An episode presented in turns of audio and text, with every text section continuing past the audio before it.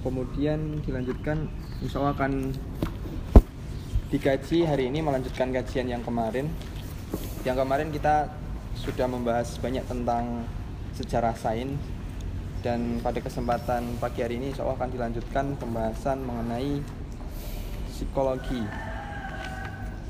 peradaban ya Ustaz ya? Yeah. psikologi peradaban dan Ustadz sekarang sudah di tengah-tengah kita waktu dan tempat kami persilahkan untuk menyampaikan materi Baik, terima kasih. Bismillahirrahmanirrahim. Assalamualaikum warahmatullahi wabarakatuh. Alhamdulillah. Asyhadu an la ilaha illallah, asyhadu anna Muhammadar Rasulullah. Amma ba'd. Eh, ini hari keempat ya. Jadi kita sudah sampai kepada eh, psikologi peradaban yang eh, merupakan topik utama sebetulnya. Jadi tiga, tiga topik awal yang kita bahas tiga, selama tiga hari yang lalu itu adalah sebuah pengantar yang eh, harus kita siapkan ya dalam kita mengkaji tentang peradaban. Nah, kenapa judulnya psikologi peradaban? Karena peradaban manusia ya, peradaban suatu bangsa, suatu umat itu eh, bukan hanya tidak bisa terlepas, tetapi intinya sebetulnya adalah psikologi dari umat itu. Apa yang dimaksud dengan psikologi? Eh, sebetulnya sudah kita singgung di pertemuan pertama ya. Eh, psikologi itu adalah nama baru ya yang muncul di era kejayaan peradaban barat yang sebetulnya dia adalah em, aslinya dulu adalah ilmu tentang jiwa.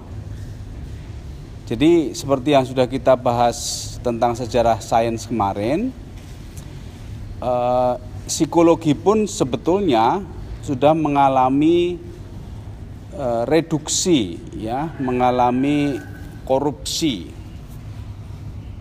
Korupsi di sini dalam arti corrupted ya. Kalau anda dulu waktu komputer masih apa eh, Intel 486 dan sebagainya itu kan Anda masih pakai disket itu biasanya kan sering terjadi error itu sistem corrupted.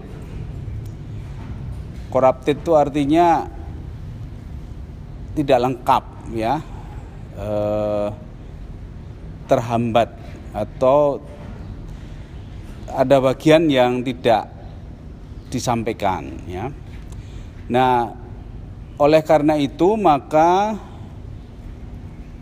karena psikologi ini adalah sangat penting, ilmu yang sangat penting bagi eh, peradaban suatu bangsa atau umat, kita harus kembalikan psikologi pada kondisi awalnya, pada aslinya yang belum corrupted, yang eh, masih komprehensif, ya yang mengkaji hakikat kemanusiaan atau eh, sederhananya disebut ilmu jiwa. Kalau Anda belajar psikologi sekarang itu eh, terjemahannya bukan lagi ilmu jiwa tapi ilmu tentang perilaku ya atau ilmu tentang proses mental dan perilaku. Eh, perilaku ini adalah sebu- sebuah reduksi yang paling eh, superficial ya, paling luar sehingga kalau kita lihat dalam kerangka apa lapisan-lapisan kejiwaan kita di pertemuan pertama ini sebetulnya levelnya sensing ya. Kemudian eh, ketika ilmu kognitif berkembang itu kan menjadi ilmu tentang mental processes, proses mental dan perilaku. Nah, itu sudah masuk ke ranah reasoning ya. Nah, sekarang perkembangan psikologi juga akan semakin mengarah ke spiritual, tapi belum sampai. Artinya sebetulnya ketika e, terjadi reduksi dalam proses sejarahnya ilmu psikologi itu e, yang asalnya itu adalah ilmu jiwa lalu menjadi ilmu perilaku itu sebetulnya mengalami pendangkalan yang uh, luar biasa. Tapi sekarang setelah ilmu berkembang mereka mulai akan kembali lagi ke spiritual. Cuman uh, seperti yang kita sudah bahas di pertemuan pertama spiritual yang sesungguhnya itu adalah minimal indikatornya dua yaitu keyakinan kepada Allah dan hari akhir.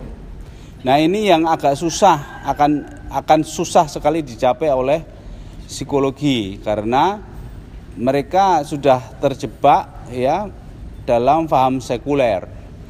Sehingga ada gap ya antara kerinduan untuk kembali ke spiritual dan ke terlanjuran untuk mengingkari agama dan keimanan. Oleh karena itu, eh, kalau kita ingin membangun peradaban, pertama-tama yang harus kita bangun atau kita rekonstruksi adalah ilmu psikologi yang harus komprehensif mencakup eh, empat lapisan kejiwaan. Oke, nah Kenapa psikologi? E, peradaban manusia, namanya juga peradaban manusia ya. Itu kan ya unsur terkecilnya manusia itu sendiri. Jadi bukan bangunan, bukan apa e, teknologi, bukan e, apa apa istilahnya itu e, lingkungan yang ter ter apa istilahnya itu tertata dan sebagainya. Karena teknologi, bangunan, lingkungan tertata itu sebenarnya adalah hasil karya dari manusia. Ya. Peradaban itu adalah hasil karya dari manusia. Dan peradaban itu e, bisa terbangun, terbentuk karena manusianya beradab, ya dan manusia yang beradab itu uh, mau nggak mau atau bukan mau nggak mau ya tidak bisa dicapai tanpa adanya akhlakul karimah ya. Jadi yang namanya beradab itu adalah uh, ekspresi perilaku atau kepribadian yang dijiwai oleh akhlakul, ah, akhlakul karimah. Nah, akhlakul karimah itu kalau kita jelaskan kembali dengan uh, ilmu psikologi uh, memiliki empat lapis ya. Jadi kalau orang hanya berbuat baik, uh, bertutur kata baik, itu sebetulnya belum bisa dikatakan berakhlak mulia. Karena yang akhlak mulia itu di samping perilakunya baik, tutur katanya baik, pola pikirnya benar, ya, empatinya kuat atau peka, dan spiritualitasnya juga kuat. Jadi akhlak itu itu secara psikologis juga empat lapis tadi secara penuh ya secara e, menyeluruh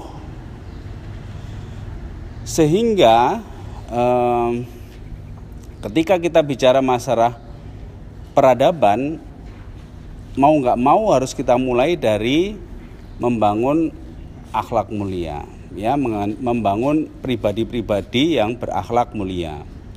Dan itu ilmunya adalah psikologi. Anda mungkin ada yang bertanya bukankah itu ilmu agama? Nah agama itu semua ilmu itu agama sebetulnya.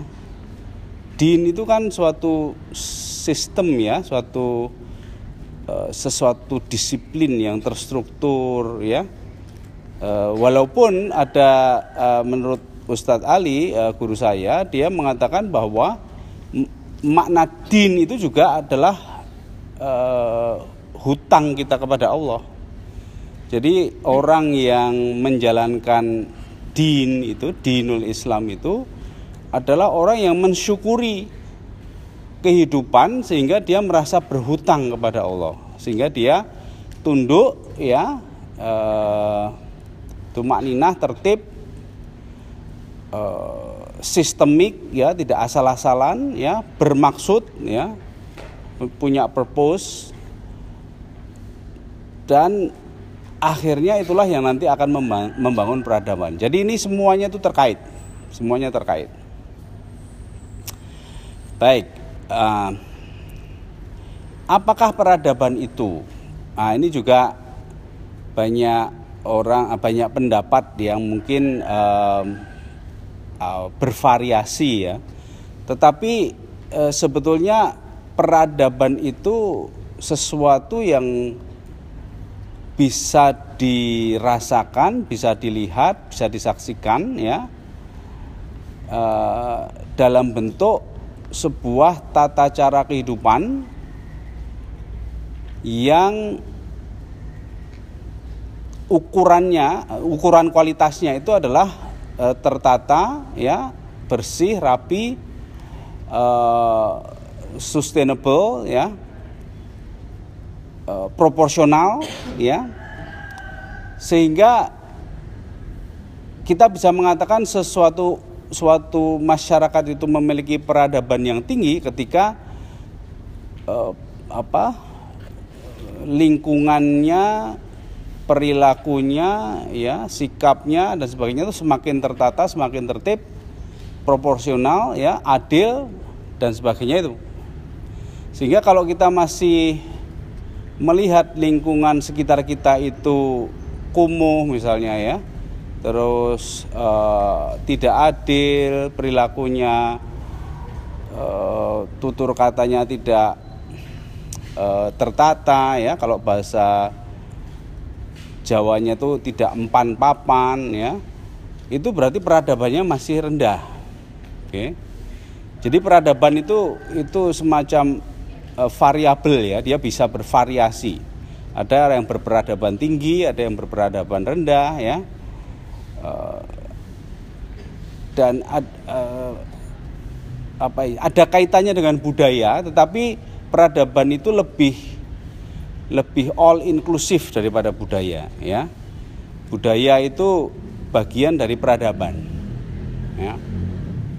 E, budaya itu bisa berupa tradisi ya bisa berupa e, sejarah dan sebagainya. Tapi peradaban itu lebih kepada kondisi saat ini yang memang itu bisa dipengaruhi oleh tradisi apa sistem nilai, sejarah dan sebagainya. Jadi ini e, supaya kita jelas ya ketika kita bicara masalah peradaban itu seperti apa. Jadi kata kuncinya peradaban itu adalah e, proporsional menempatkan segala sesuatu pada tempatnya yang tepat ya. E, tidak asal-asalan tidak e, kontroversial tidak kontradiktif. Misalnya gini yang sering dicontohkan oleh Ustadz Adian Nusaini itu e, di dalam masyarakat kita itu yang dihormati itu siapa contoh konkretnya misalnya kalau kita sedang ada hajatan misalnya nikahan gitu ya itu yang dianggap VIP siapa ya dan ternyata biasanya yang kita anggap VIP itu biasanya pejabat ya toh? atau uh, orang kaya atau apa itu penguasa ya toh? Orang yang terkenal ya, orang yang populer, public figure kan gitu. Padahal kemuliaan yang sesungguhnya itu kan sebetulnya akhlak atau tingkat ketakwaan seseorang. Seharusnya yang kita hormati, yang kita lebih posisikan sebagai VIP itu adalah orang yang berakhlak mulia, nggak peduli dia miskin atau dia mungkin bukan public figure tapi kalau dia berakhlak mulia berilmu tinggi itu mestinya yang kita hormati. Tapi selama ini yang kita hormati public figure ya. Walaupun public figure itu terkenal karena perilakunya yang e, maksiat misalnya itu tetap kita jadikan apa itu istilahnya itu? Idola ya. Nah ini berarti tidak beradab karena tidak proporsional. Kita memuliakan orang yang tidak mulia ya. Uh, contoh lain ya kita sering uh, mendapat uh, bukan mendapat ya mendapati ya. Kita sering mendapati uh, apa public figure public figure karbitan ya. Uh, yang hanya karena satu aja peristiwa yang atau perilaku yang dia lakukan tiba-tiba dia terkenal tiba-tiba dia dihormati atau diundang ke mana-mana dijadikan berita dan sebagainya ya. Jadi pembicara ya. Jadi pembicara uh, saya nggak usah yang anu lah nggak usah yang uh, apa istilahnya itu yang masih diperdebatkan ya. Tapi yang jelas-jelas misalnya gini Dulu pernah saya lihat ada dua orang cewek gitu membuat video di YouTube menyanyi keong racun, nah gitu ya. Nah, itu tiba-tiba dapat beasiswa, ya terus dapat apa penghargaan ini penghargaan itu di wawancara TV dan sebagainya. Habis itu kan hilang. Saya nggak nyebutkan namanya mungkin supaya apa karena sudah agak lama mungkin anda sudah lupa tapi peristiwanya itu mungkin anda ingat ya saya waktu itu sempat terkejut ya tadinya sih ya wah ini cuman apa ya orang iseng dan sebagainya kan orang suka iseng dan sebagainya. Terus eh, tiba-tiba ada universitas tertentu saya nggak nggak tahu nggak nggak ingat ya tapi lalu memberi beasiswa karena mereka itu mahasiswa. Lalu apa hubungannya beasiswa penghargaan beasiswa dengan perilaku keong racun itu? Ya artinya logikanya gimana gitu ya ini agak aneh. Ini contoh ketidakproporsionalan sebuah masyarakat, ya. Jadi tidak beradab, gitu. Dan itu bukan hanya satu, terjadi di mana-mana, terjadi sampai sekarang, ya. E, termasuk tentang isu-isu apa yang baru marak ya dewasa ini tentang e, toleransi. Siapa yang toleran, siapa yang tidak toleran itu nggak jelas eh, keadilan yang adil yang mana itu nggak jelas ya toh? Lalu eh, apa istilahnya kalau dalam dalam apa peran di dalam sebuah drama itu kan ada tokoh antagonis sama tokoh protagonis atau apa itu ya. Itu juga nggak jelas ya. Sebetulnya pahlawannya itu siapa? Itu nggak jelas. Penjahatnya siapa? Nggak jelas. Nah itu tidak baik untuk mendidik anak-anak. Ya Kalau anak-anak itu biasanya kalau nonton film atau nonton anu itu jelas yang jahat siapa, yang baik siapa itu jelas. Tapi sekarang nggak jelas. Dan ketidakjelasannya itu sekarang juga sudah merembet ke cerita anak-anak. Jadi misalnya film Megamind itu kan, Megamind itu kan penjahat, tapi dia pahlawannya. Jadi yang baik hati itu adalah penjahatnya. Ya, atau misalnya Despicable Me gitu kan itu penjahatnya lucu dan cute gitu ya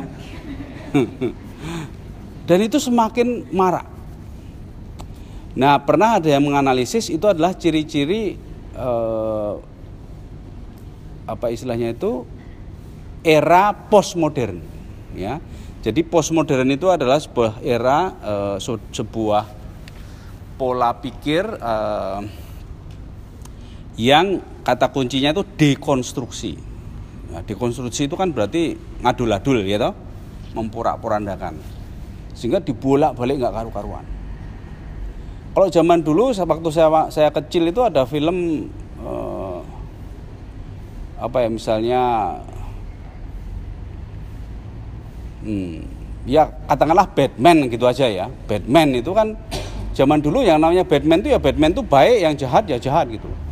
Tapi kalau sekarang kan Batman-nya itu juga abu-abu, penjahatnya juga abu-abu, ya. Tokoh-tokoh pahlawan itu selalu abu-abu. Sehingga apa? Sehingga e, masyarakat itu menjadi tidak bisa membedakan mana yang hak dan mana yang batil. Ya. Dan itu ternyata dampaknya luar biasa. Yang yang sekarang ini sedang kita anukan termasuk uh, apa gerakan atau kebijakan ah ini ini off the record ya. Soalnya ini menyangkut uh, apa istilahnya itu uh, lembaga dekat ini. Sebetulnya UGM itu universitas apa? Universitas Pancasila. Anu tagline-nya apa UGM Enggak, yang baru itu ada tagnya itu mengakar kuat, menjulang tinggi. Berarti UGM itu universitas radikal. Karena radikal itu artinya mengakar kuat. Gitu loh, mengakar. Radix itu artinya akar, ya toh? Nah, tapi eh, apa ya? Eh, kebijakan-kebijakan, tapi ya pernyataan-pernyataan dari pimpinan UGM sekarang kan anti radikalisme Berarti kan sebetulnya dia anti pada dirinya sendiri. Kemarin waktu pelantikan rektor itu juga disebutkan bahwa UGM itu adalah mengakar kuat, menjulang tinggi. Tapi message-nya adalah deradikalisasi. Nah, berarti kan mengkhianati dirinya sendiri. Nah, memang ini e, bukan berarti e, sesederhana ini sesederhana itu. Karena apa? Radikal itu memang bermakna ganda. Saya juga baru belajar dari seorang ahli hukum ya. Ketika saya bicara masalah radikal, beliau mengatakan eh, yang dimaksud Pak Bagus itu berpikir radikal atau bertindak radikal. Nah ini. Nah kalau berpikir radikal itu harus karena orang itu kalau berpikir harus sampai ke akar-akarnya, sampai ke filosofinya ya. Tapi kalau bertindak radikal itu ibaratnya dia merusak sampai ke akar-akarnya gitu jadi nyabutin akar gitu. Misalnya anda kalau di kebun itu eh, apa anda tidak hanya menebang pohon tapi mencabut sampai ke akar-akarnya. Nah ini kan eh, pengertian semacam ini hanya diperoleh kalau kita berpikir radikal. Ya kan? Jadi membingungkan toh. Kalau kita berpikirnya cuman superficial ya kita mau dikasih istilah apa saja ya kita percaya tergantung siapa yang ngomong dan siapa yang me, me, memaknai kata-kata itu. Misalnya dalam zaman Pak Harto dulu uh, musuh pemerintah adalah subversif, itu kan. Zaman Bung Karno dulu musuh pemerintah adalah reaksioner atau anti revolusi. Nah, sekarang radikal. Jadi kata-kata itu jadi kehilangan maknanya karena apa? Karena kita tidak berpikir radikal. Tapi kita tidak boleh radikal dan bingung. Nah ini ketidakproporsionalan ini juga dalam berpikir ini juga menunjukkan bahwa e, kita kurang beradab, ya, tidak menempatkan e, sesuatu pada tempatnya.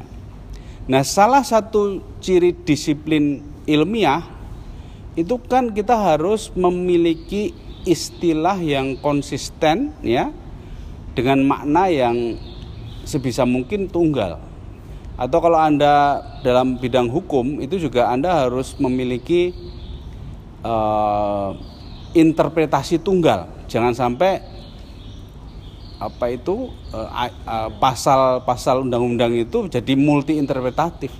Kan gitu.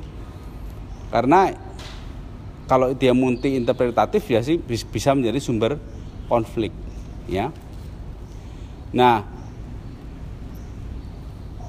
ilmu psikologi ya itu adalah ilmu tentang jiwa manusia atau manusia dan eh, jiwa dan perilaku manusia sekaligus ya, akhlak manusia. Nah, selama ini ilmu psikologi yang eh, mainstream itu juga tidak konsisten ketika bicara tentang manusia. Misalnya, manusia yang baik itu seperti apa? Ya, kalau menurut behaviorisme itu adalah yang terkontrol perilakunya. Jadi ini salah satu tokoh behaviorisme yang cukup terkenal adalah uh, Skinner ya dia membayangkan sebuah masyarakat ya yang ditulis dalam sebuah novel judulnya Walden 2 ya jadi ini sekaligus memberi anu ya memberi garis menggaris bawahi bahwa ilmu psikologi itu adalah fondasi dari peradaban. Jadi Skinner ini dalam dia seorang ahli psikologi, dia merumuskan sebuah teori tentang perilaku manusia, lalu dia membayangkan sebuah peradaban yang ideal, bahkan utopis ya, utopia. Namanya aja utopia itu anunya itu, peradabannya itu. Dan utopianya dia itu manusia uh, atau peradaban yang tinggi dan mulia itu adalah ketika manusia-manusianya, anggota masyarakatnya itu terkontrol semua perilakunya ya. Jadi uh, istilahnya perilakunya itu terprogram dengan baik gitu ya. Nah sementara itu saya ambil tokoh, contoh uh, tokoh lain yang ekstrim Freud ya. Freud Sigmund Freud itu kan sangat terkenal. Itu membayangkan manusia ideal itu yang semaunya sendiri. Nah kan beda. Jadi karena menurut Sigmund Freud itu semua manusia, eh, semua manusia itu pasti pengen mencari kenikmatan masing-masing, sehingga nggak boleh ada aturan. Jadi perilaku itu tidak boleh dikontrol. Jadi harus dibebaskan manusia untuk melakukan apa yang dia sukai. Nah itu manusia yang ideal seperti itu. Nah ini kan nggak bisa disimpulkan jadinya. Ini saya ambil yang ekstrim ya. Memang, memang banyak yang tengah-tengah, tapi uh, untuk memberi gambaran yang jelas, ini saya ambil yang ekstrim, ya. Sehingga ketika kita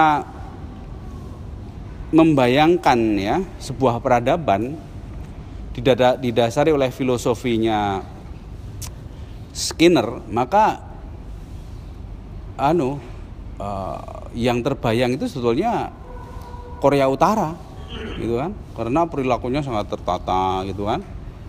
Dan kalau baris itu mesti bagus-bagus kan? Rusia juga kan negara komunis itu kan. Terus apa? Uh, pokoknya kalau di TV itu kelihatan bagus semua pokoknya ya. Tapi di balik itu kan ngeri ya. Termasuk kemarin ada pembunuhan kakaknya presidennya itu di Malaysia dan sebagainya itu. Alhamdulillah Ini tadi mati listriknya karena kita mau ngomongin UGM tadi. Baik. Uh, nah sementara kalau kita bayangkan sebuah peradaban yang didasari oleh uh, psikologinya Freud, maka yang terjadi adalah peradaban yang sangat liberal dan itu sedang terjadi termasuk di Indonesia ya Eh, peradaban yang diidam-idamkan Skinner itu um, sudah gagal ya. Artinya ternyata tidak tidak sustain ya tidak sustain. Nah sekarang yang sedang merajalela adalah peradaban yang merupakan proyeksi refleksi uh, manifestasi dari uh, psikologinya Freud bagaimana eh, banyak kelompok di masyarakat itu apa meng, mempropagandakan menggembar-gemborkan hak untuk apa mengekspresikan diri sebebas-bebasnya. Hak untuk tidak boleh diganggu gugat oleh pemerintah ya kan hak untuk memuaskan hawa nafsunya itu adalah peradaban yang diturunkan dari psikologinya Freud. Jadi sebetulnya ya itu sudah terjadi di di Eropa dan Amerika ya. Dan saya juga baru saja sadar bahwa ternyata Amerika itu masih lebih bermoral daripada Eropa. Ternyata ya secara moralitas anu lo ya eh, apa istilahnya itu kesusilaan atau apalah Nah, Amerika yang sudah masih masih lebih bermoral itu pun bagi kita sudah sedemikian liberal, ya kan? Yang yang mempropagandakan perilaku perilaku yang aneh-aneh dan sebagainya itu. Nah, kalau kita tidak eh, memahami atau kita tidak menggali sampai ke akarnya yaitu ilmu psikologi, mungkin kita tidak paham apa yang terjadi di sekeliling kita. Peradaban kita mau dibawa ke mana? Ya. Nah, sementara Indonesia ini, bapak bangsa Indonesia ini, itu meletakkan fondasi yang sangat kuat, ya, dalam bentuk rumusan Pancasila itu. Sebetulnya ada maksud untuk membangun peradaban Indonesia, ya, yang yang sesuai dengan uh, idealisme ya idealisme dari para pendiri bangsa kita ini. Cuman sayangnya penjaganya itu kayaknya kurang kuat penjaga idealisme misi dari peradaban. Nah, psikologinya enggak belum ada kalau bisa dibilang begitu ya sehingga ya orang ngomong Pancasila tapi ya simpang siur ke mana kemari sana kemari ya jadi kalau orang Amerika itu ngomong soal liberalisme orang uh, Rusia Cina itu ngomong soal apa uh, control of behavior itu sesuai dengan filosofi atau psikologi yang memang mereka adopsi tapi Indonesia itu punya Pancasila, tapi nggak paham. Karena belum ada, belum terumuskan dan belum tersosialisasikannya psikologi peradaban Indonesia, peradaban Pancasila itu. Nah sekarang kan masing-masing kelompok merasa Pancasilais tapi e, saling bertentangan, ya. Sampai UGM aja harus deklarasi jadi Universitas Pancasila kan gitu ya. Universitas Pancasila yang Lenteng Agung kaget itu ya. Kita tuh maunya ikutkan UGM ya malah ikut-ikutan kita kan gitu kan Padahal Pancasila di statuta UGM itu sudah sejak berdirinya sebagai fondasi ya. Itu kan kerancuan dalam e, memahami Pancasila. Jadi siapa sebetulnya yang mengancam Pancasila itu juga nggak jelas dan pendapatnya bisa beda-beda. Nah di sinilah kerancuan berpikir itu terjadi dan itu menunjukkan bahwa peradaban kita itu masih sangat lemah. Nah kerancuan berpikir itu itu adalah psikologi, ya. Kerancuan berpikir itu terjadi karena uh, persepsi yang keliru, ya toh, reasoning yang lemah, empati yang tumpul, ya, belum lagi spiritualitas, ya. Kasus terakhir yang tadi diundang sebagai pembicara tadi kan, saya baru ngecek tadi pagi karena saya dengar di mana kemarin ya, was pelantikan rektor pak ya, ada yang ngomong itu saya saya belum tahu siapa dia dan saya cek memang eh, tulisannya itu cukup berkualitas ya. Cuman ada kerancuan berpikir di dalamnya. Di sana saya lihat eh, ada pernyataan-pernyataan yang benar seperti misalnya kita ini sebagai bangsa uh, uh, apa Eh, sudah sepakat untuk menjadikan Pancasila sebagai dasar negara sebagai referensi utama itu betul. Tapi ketika dia bilang bahwa semua agama itu sebetulnya adalah warisan ya yang kita tidak bisa melepaskan diri daripadanya. Ketika dia ngomong begitu berarti dia mengingkari kebebasan manusia. Nah, bahayanya ketika kebebasan itu diingkari, maka orang akan menghindari tanggung jawab. Karena kebebasan dan tanggung jawab itu adalah e, dua sisi dari satu mata uang. Logikanya gimana?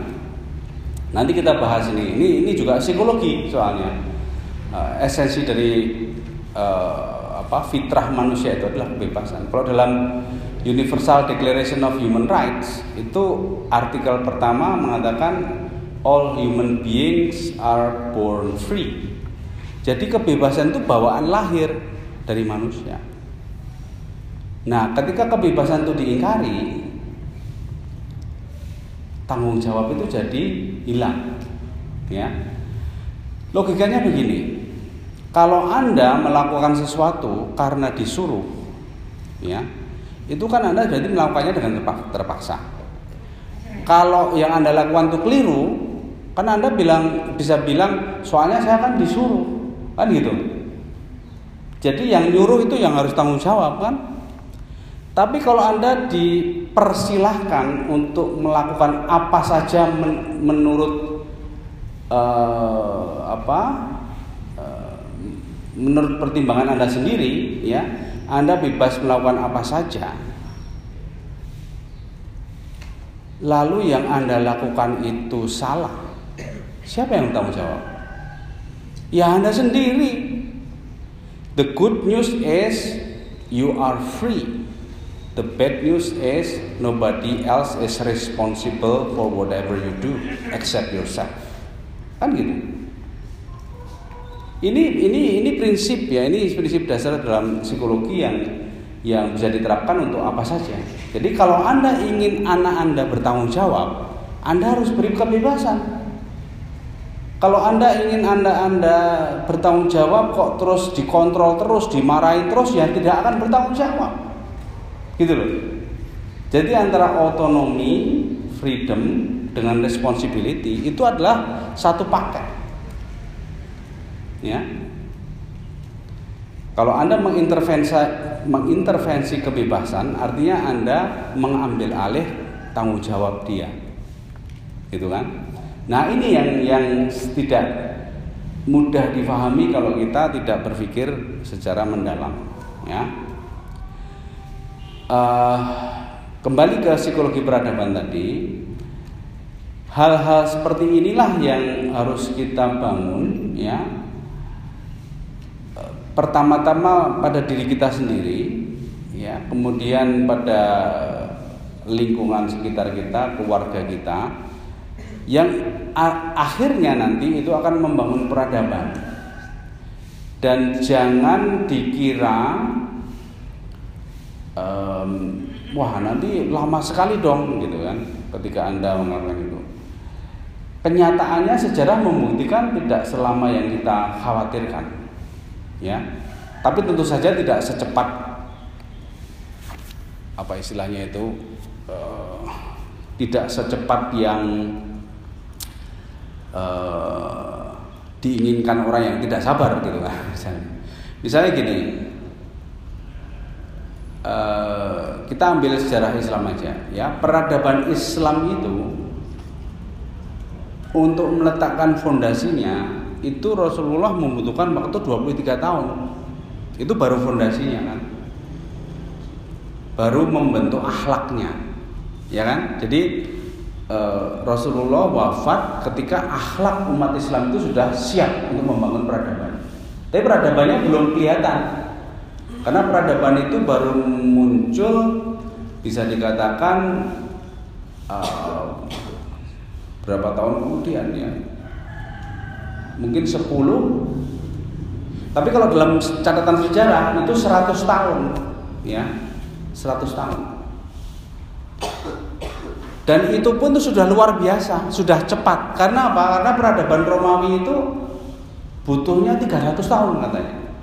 Gitu sehingga peradaban Islam yang mulai dari membangun akhlak sampai apa membentuk peradaban itu terbentuk itu itu 100 tahun kalau Fir'aun itu uh, saya nggak tahu proses pembentukannya, tapi dia membutuh apa dinasti Fir'aun itu ribu, ribuan tahun ya. Memang dia peradaban yang yang luar biasa juga. Tapi membentuknya berapa tahun saya pikir juga akan lama juga ya. Dan itu dimulai dengan satu orang ya. Kalau revitalisasi peradaban misalnya eh, peradaban Islam itu kan sempat kemarin kita sudah bahas sempat agak menurun ketika Yerusalem dikuasai tentara salib ya sehingga selama 80 tahun eh, apa dijajah Yerusalem itu. Nah, untuk membangkitkan kembali generasi Salahuddin itu itu diperkirakan butuh 50 tahun ya. Dan eh, tokoh sentralnya adalah Imam Al Ghazali jadi Imam Al Ghazali itu seorang diri dia merubah pola pikir eh, umat Islam waktu itu. Maka beliau disebut sebagai hujatul Islam ya mengembalikan Islam ke dalam kepada e, pemahaman yang sesungguhnya karena pada zaman Imam Ghazali itu kondisi umat Islam seperti Indonesia sekarang ini oh, bukan Indonesia lah dunia sekarang ini ada yang liberal ada yang apa istilahnya ekstrim ya ada yang apa tekstual ada yang apa itu lah ya Qadariyah, Mu'tazilah dan sebagainya itu macam-macam. Lalu Imam Ghazali uh, menuliskan kitab Ihya Ulumuddin ya itu adalah kalau nggak salah terjemahan anunya bebasnya adalah revitalisasi ilmu akal ya revitalisasi. Jadi umat Islam waktu itu tercerai berai itulah sebabnya kenapa dia besar tetapi tidak kuat ya. Dan khalifah waktu itu juga anu dinasti kan. Sehingga ada yang masih sangat muda sudah jadikan khalifah ya belum punya perspektif dan sebagainya lah terjadi macam-macam seperti itu sehingga Imam Ghazali itu mulai dari membangun pola pikir membangun apa jiwa akhirnya me, me, melahirkan generasi Salahuddin yang akhirnya bisa merebut kembali Yerusalem. Itu 50 tahun kurang. Jadi Sultan Salahuddin itu hanya satu orang yang mewakili generasi. Misalnya kita ini ada generasi X, generasi Y gitu ya. Generasi Y itu kan korban gadget, nah, gitu ya. Istilahnya digital native.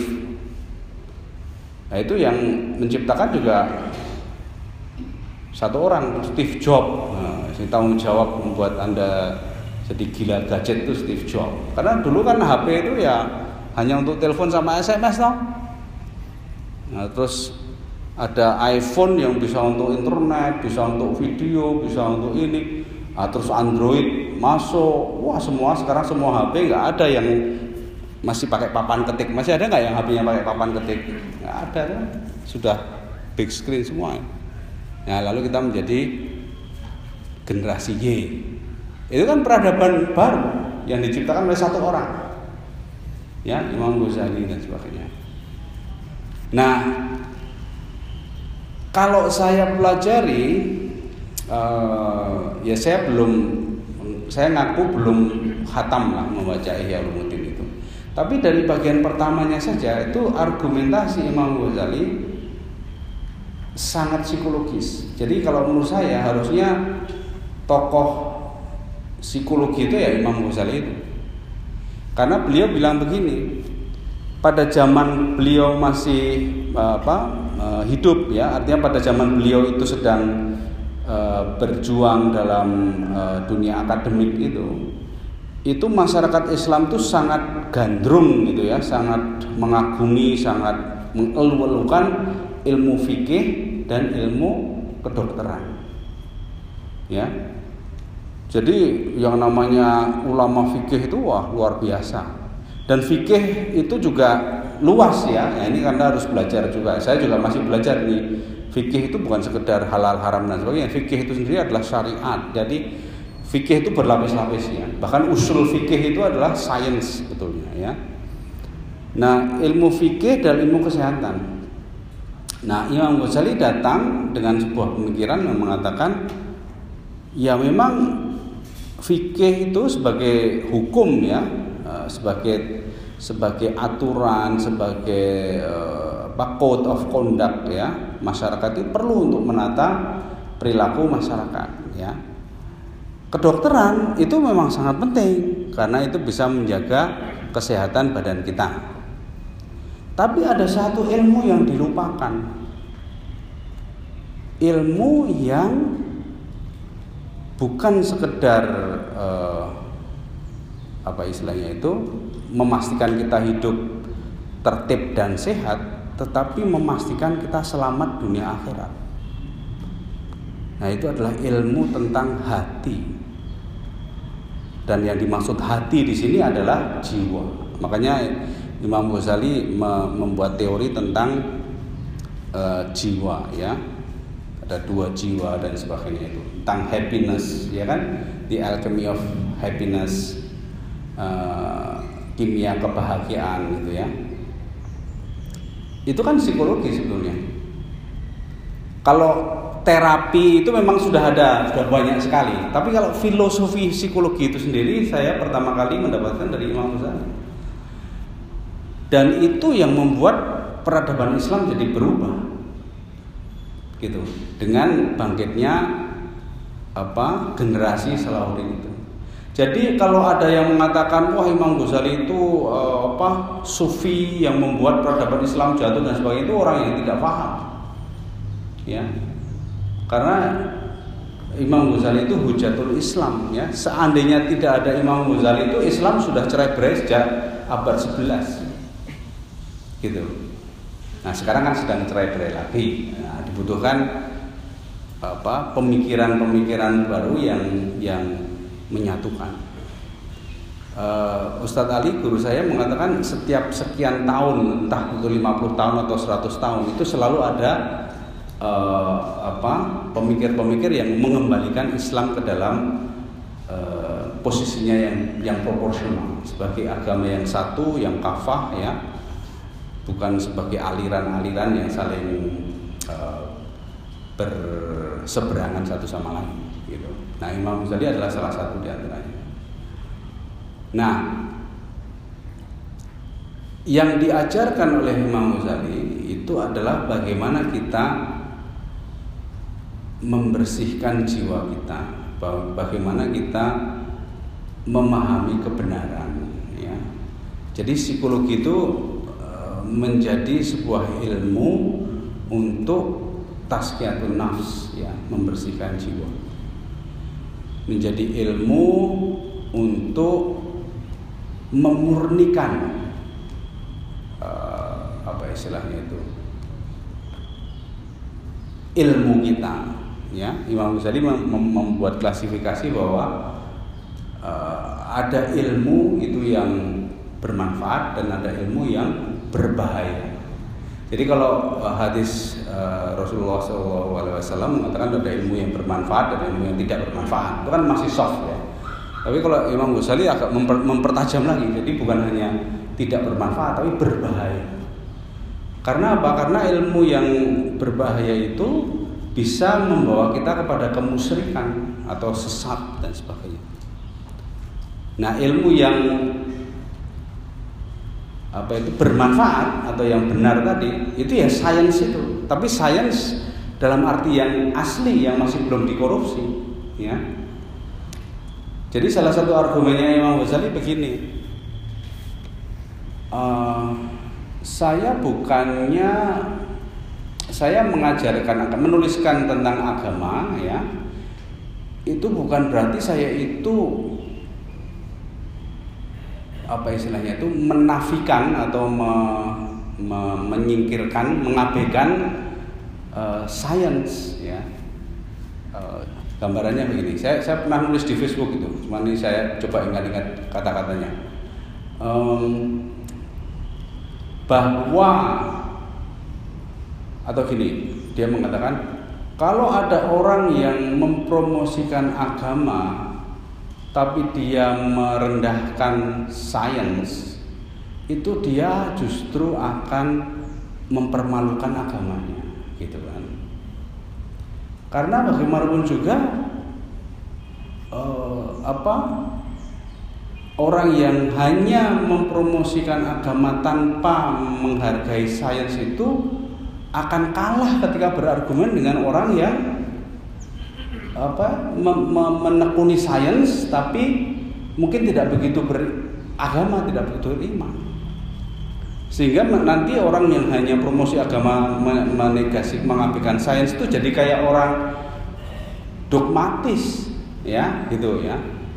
Sehingga e, ketika Imam Ghazali menyampaikan ajaran agama tadi e, e, ilmu agama tadi ulumuddin tadi itu beliau membukanya dengan bab pertamanya itu tentang ilmu.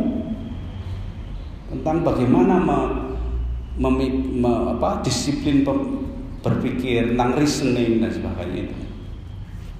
Itu ya jadi uh, waktu itu sebetulnya sudah ada bibit-bibit sekularisme sebelum renaissance itu. Tapi tidak se ekstrim kalau renaissance itu kan dendam pada gereja ya karena perang salib itu kalau dulu itu ya karena banyak yang belajar dari Aristoteles dan sebagainya itu kan banyak perdebatan-perdebatan filosofis yang saling bertentangan. Misalnya Plato dan Aristoteles itu kan berseberangan, walaupun itu guru murid, ya toh. Kalau Aristoteles lebih materialistik, kalau Plato lebih spiritualis dan eh ya spiritualis ya, idealis dan sebagainya. Nah sehingga ketika Imam Ghazali mem mem mempromosikan ilmu tentang hati, itu beliau tidak sekedar menyampaikan doktrin atau tidak sekedar menyampaikan apa yang, yang sering disebut sebagai ilmu kalam gitu ya. Tapi sebetulnya ini adalah kedua-duanya. Nah, psikologi yang benar itu juga eh, harus disinari ya, diinspirasi oleh keimanan tapi dibangun dengan eh, tonggak-tonggak keilmuan yang ilmiah. Sehingga tidak terpisah antara uh, spiritualitas dan reasoning.